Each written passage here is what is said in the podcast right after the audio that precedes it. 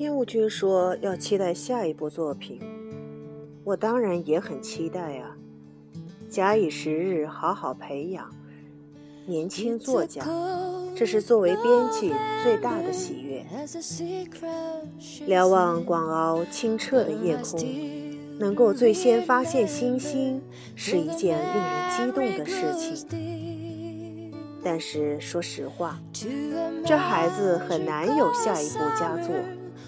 我虽不才，但吃这碗饭也二十年了。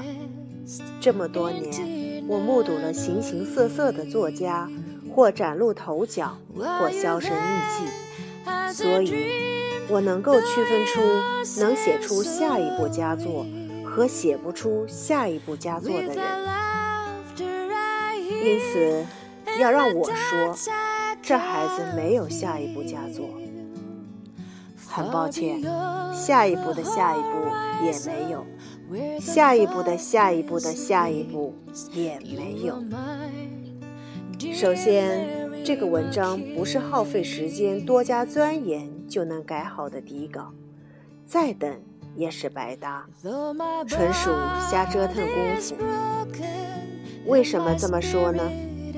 因为要想指望他能写出好文章，写出漂亮的文章，我对他本人是不抱任何希望的。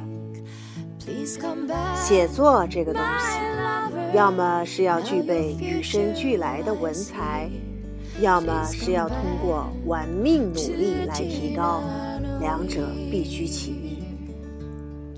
而这个叫申慧里的孩子，两者都不是，既没有显示出天赋的才能，也不像是有努力的打算。我也不知道为什么，但是他对写作原本就不感兴趣，讲讲故事的意愿确实有。而且，这种意愿好像还很强烈，这点我是认可的。正是这种原生态吸引了天雾君，也让我从头读到尾。要这么想也是很了不起的。尽管如此，他将来不可能成为小说家，连门都没有。看来要让你失望了。但要让我实话实说，就是这么回事儿。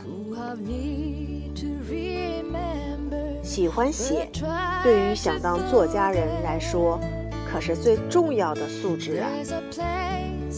当然，光靠这个还不够，这里必须要有特别的东西，至少必须要有让我猜不出的悬念。我呀。